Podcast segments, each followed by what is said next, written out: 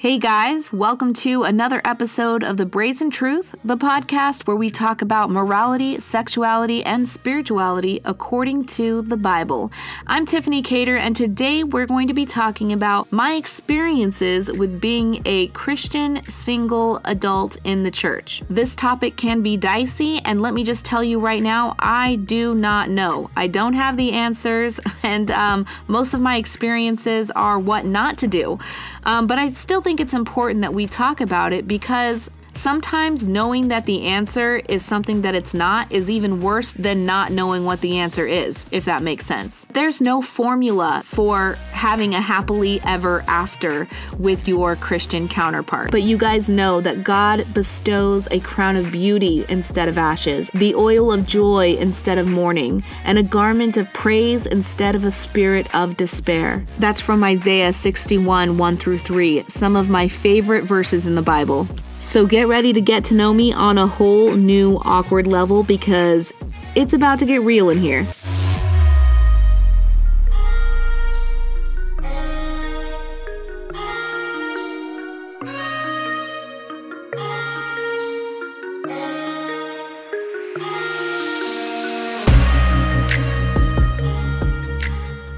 Okay, so just a little note that I had to add here after the fact. I realized that not everyone watched part or listened to part one of my testimony, which is where I told you about my divorce, my marriage, it was abusive, um, etc. So if you want to go back and listen to that, then um, feel free to, but I didn't feel liberated from my marriage just because I'm a horrible person.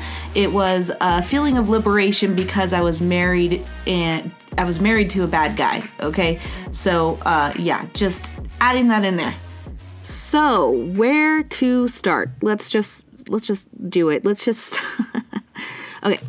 So where to start? Let's start at the end of my divorce. Um, I got divorced and it was quite liberating. I felt amazing afterwards. I um, felt on top of the world with all the possibilities in front of me, and I just knew that my singleness, my season of singleness, was going to be amazing and brief emphasis on brief. I thought it was going to be a year long because God knows me and He wouldn't put me um, under too much temptation for me to bear, which means abstinence, right? Um, he knew that I couldn't be abstinent, so He wouldn't let me be single for more than a year.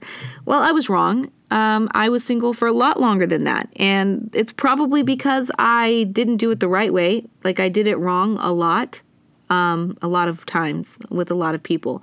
So, um, okay, it wasn't that many, okay? So just, I could count them on one hand or two, maybe. But, um, wow. Um, how am I going to do this? Okay. So after the divorce, I kind of went through this period of time where I was free falling. I had no plan of how I was going to be single, how how I was going to date. Um, I had no plans on how I was going to handle uh, the heartbreak and the pain that I was that I was experiencing. I, I I didn't really feel the pain, but it was there. I was broken um, and it would it would become evident in the way that I was living my life. So just because you don't feel any pain doesn't mean that there's nothing wrong with you. Okay, some people can have a lot of things physically wrong with them without them actually feeling any pain.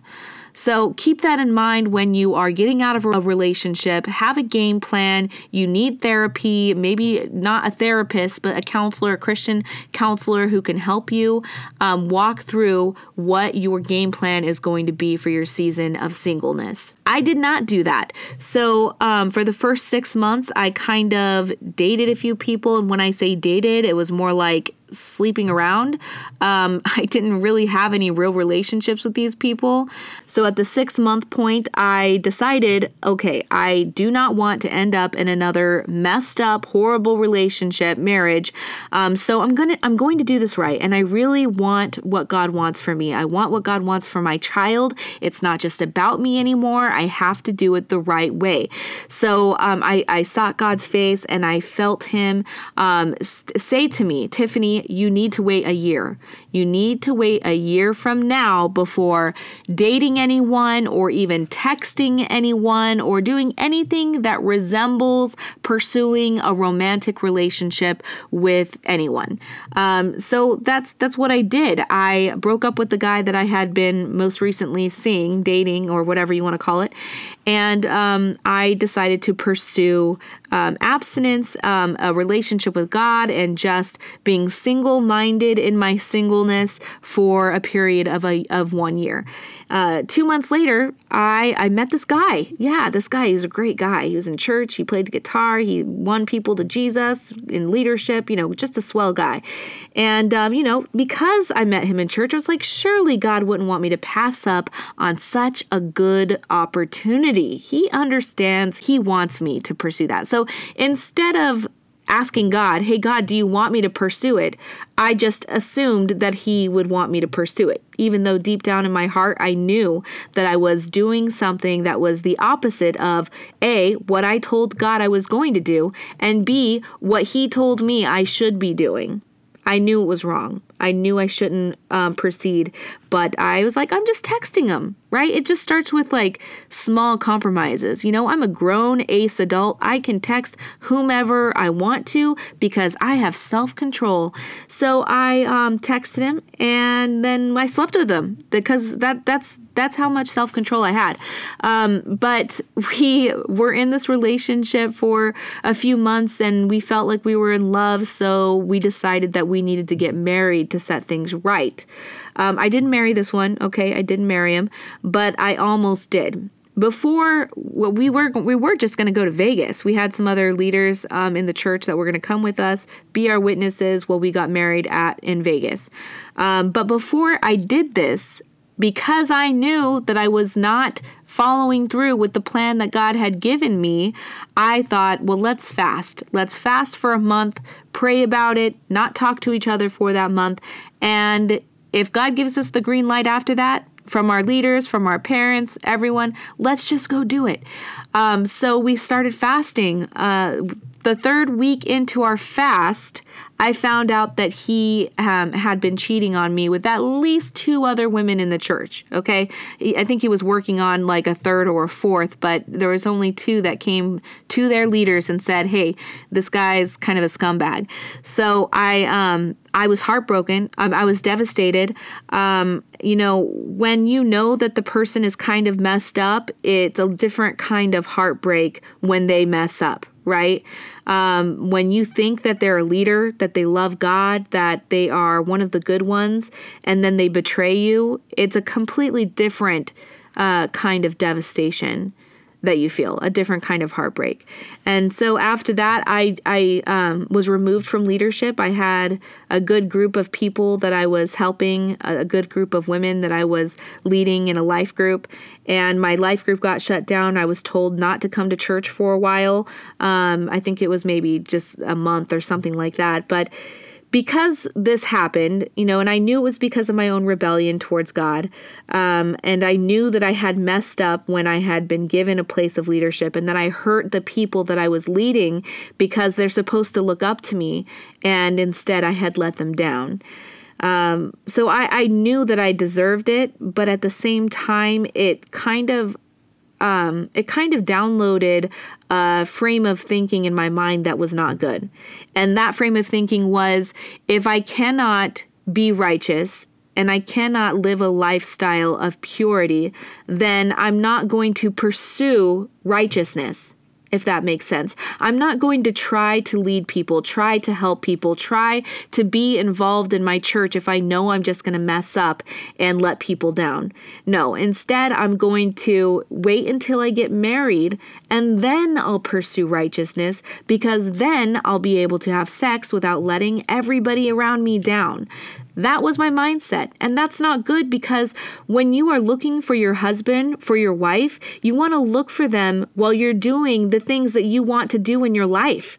Like, for instance, if you want to live a life where you are um, helping people and you're you're doing ministry and you're serving God, or maybe you're serving um, homeless people and you're witnessing to people that way, you want to meet someone who's doing those things right alongside you Otherwise, when you get married and you're doing ministry and this other person is doing something completely different, it puts a strain on the marriage. It really does. When you get married, you become partially partially what that person is and that person becomes partially what you are and sometimes that can be a beautiful thing but sometimes that can be a devastating thing and sometimes you lose a part of yourself that you loved the most a part of yourself that you had your whole life planned around so when you're pursuing someone, make sure that you're pursuing someone who's running the same course in the same direction as you. Don't wait until you feel like you are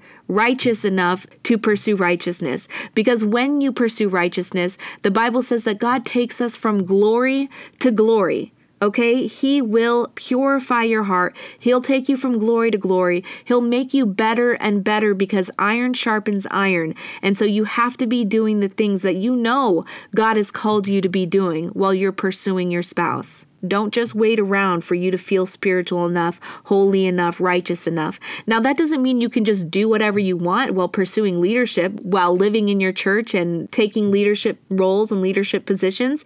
Absolutely not. You can't just do whatever you want. You have to be honest with yourself. You have to be honest with your leaders. When you mess up, you have to come clean. You confess to God, you confess to your leaders so that they can keep you accountable. Now, having said that, I don't think that if someone is a single Christian and they uh, mess up in church, I don't think that they should be necessarily removed from leadership. Uh, maybe I'm wrong. Again, I don't know all the answers, but I do know that people mess up and removing them from doing the good things isn't a cure for the bad things that they're doing. In fact, the Bible tells us that we are saved by grace, not by the law, right? But the Bible also tells us that the way we can stop doing the bad things that we have been doing is by pursuing the good things. 1 Corinthians 10:13 says, "No temptation has overtaken you except what is common to mankind, and God is faithful. He will not let you be tempted beyond what you can bear. But when you are tempted, he will also provide a way out so that you can endure it." Now, I'm going to read another verse about how we can get out of those temptations. Romans 6, 16 through 19 says, Don't you realize that you can choose your own master? You can choose sin with death or else obedience with acquittal. The one to whom you offer yourselves, he will take you and be your master, and you will be his slave. Thank God that you once chose to be slaves to sin. Now you have obeyed with all of your heart the teaching to which God has committed you. And now you are free from your old master, sin, and you have become slaves to your new master, righteousness. I speak this way using the illustration of slaves and masters because it is easy to to understand. Just as you used to be slaves to all kinds of sin, so now you must let yourself be slaves to that which is right and holy. Romans 3:31 says, "Well then, if we are saved by faith, does that mean that we no longer need obey God's laws?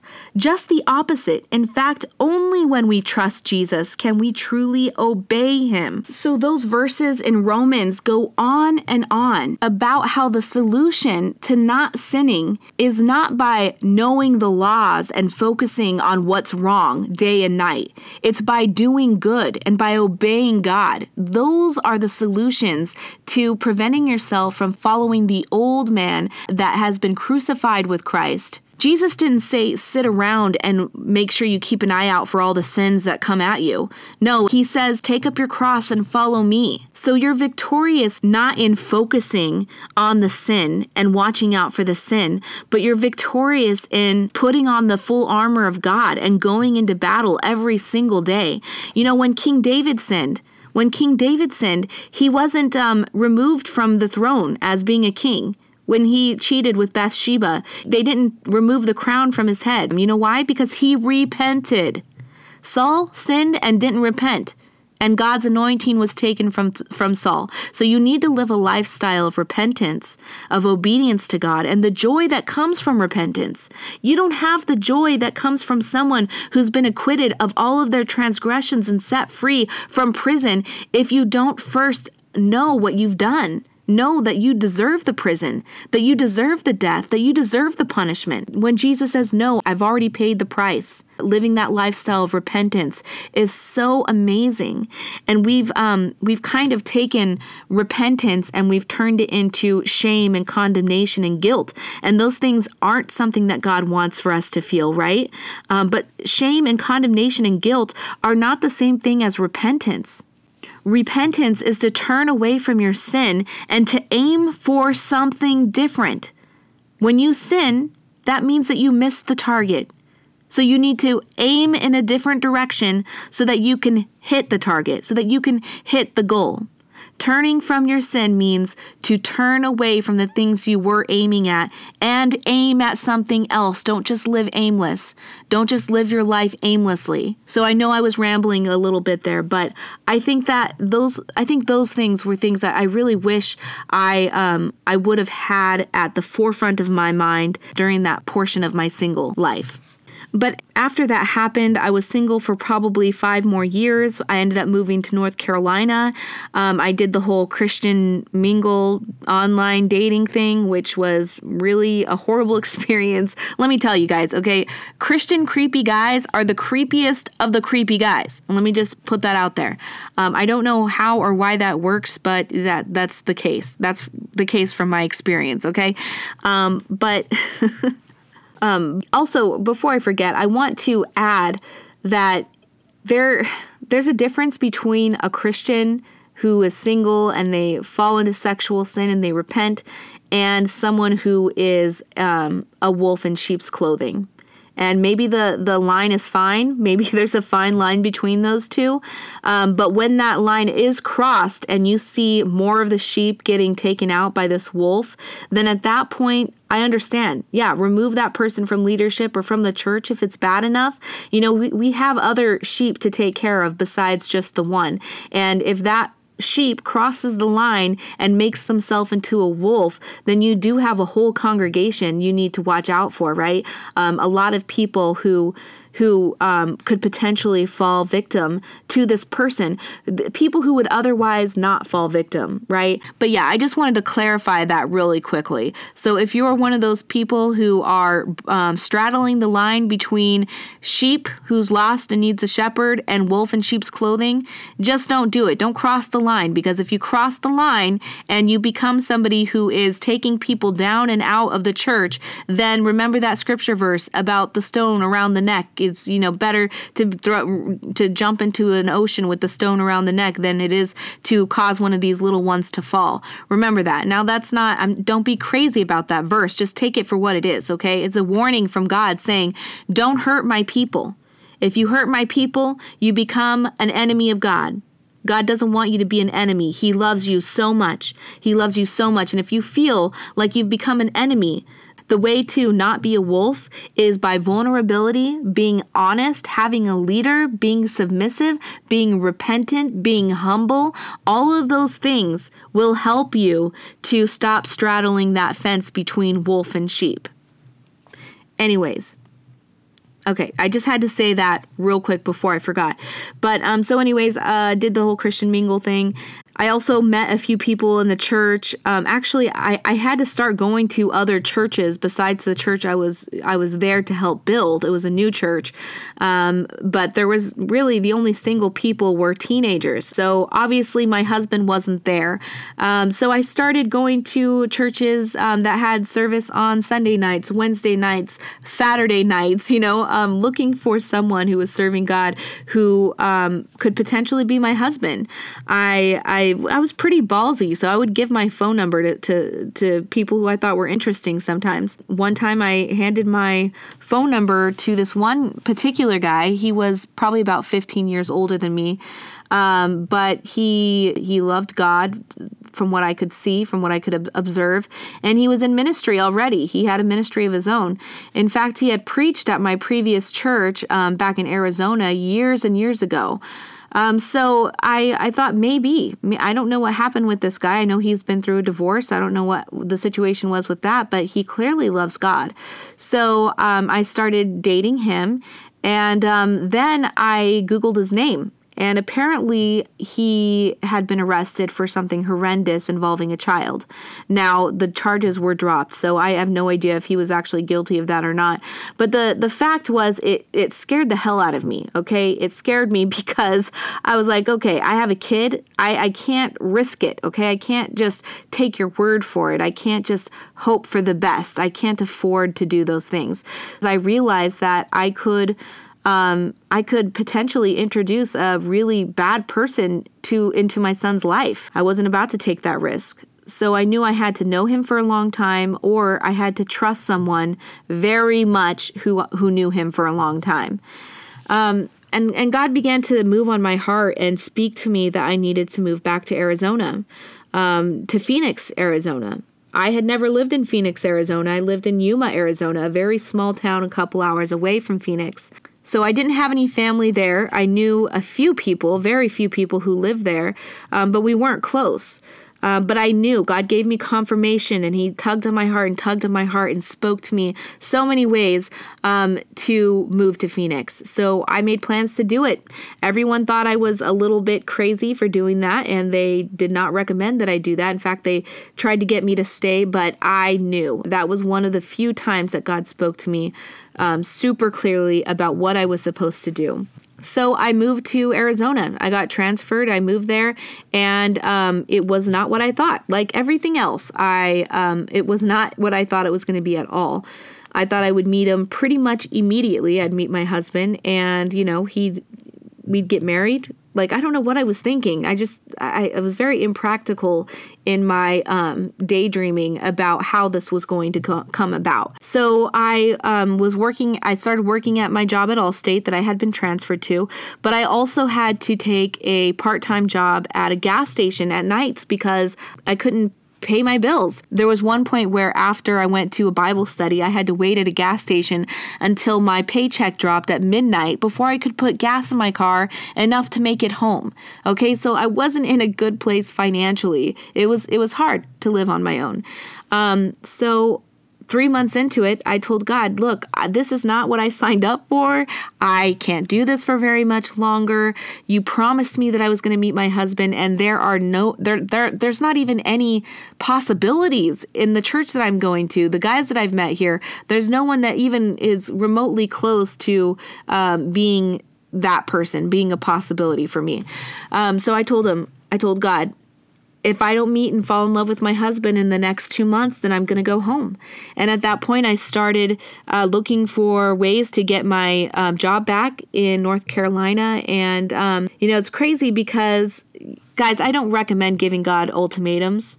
They don't usually turn out great. I've given him um, ultimatums before when they didn't turn out great at all. But this time, guys, this time it was amazing, and I knew he knew that I was going to say that. And he he's a God who always comes through on his promises. Right? He is faithful, even when we're not faithful. He is faithful. He's the same yesterday, today, and forever. And he loves you so much. So when he gives you a promise, when he gives you a promise, believe him because he's not going to let you down.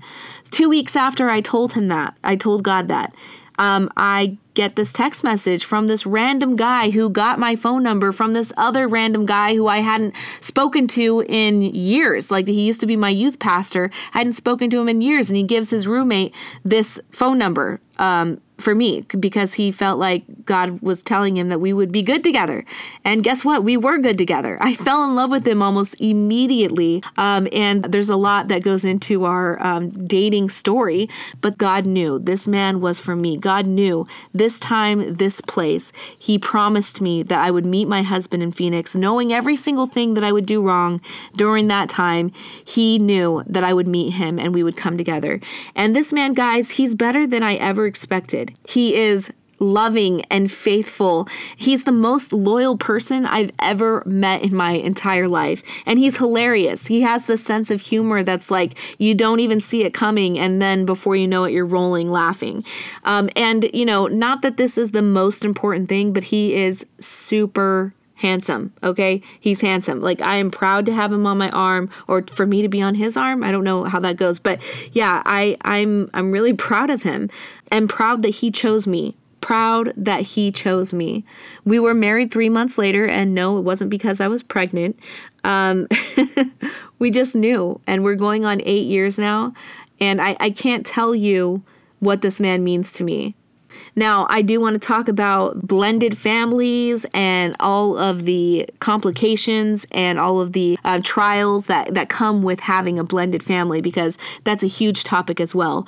And I don't think anyone really knows how to do the whole blended family thing, but I think that, again, we need to talk about it. We need to talk about it. We need to be honest with each other about it so that we can help each other go from glory to glory. Because, like I said, iron sharpens iron. And the only way that iron can sharpen iron is if it's in close proximity to the other iron, right? So we need to be close to each other. I need to be transparent with you guys. I need you guys to be transparent with me. So please send me some messages, some comments um, about what your thoughts are, your experiences are, your advice I want to hear it all because we need each other. That's just the fact of the matter. Next episode, I'm going to have someone who is currently walking out their singleness, and we're going to be talking about some of her experiences and collaborating on um, the way that we think maybe the church should structure some things around um, being single. That's going to be on August 5th. She doesn't know she's going to be on the show yet, so I'm not going to drop her name, but she'll be here. And you guys definitely do not want to miss out on that one. So, as always, like, subscribe, comment, share, and I look forward to pursuing the brazen truth with you guys again next time. Until then,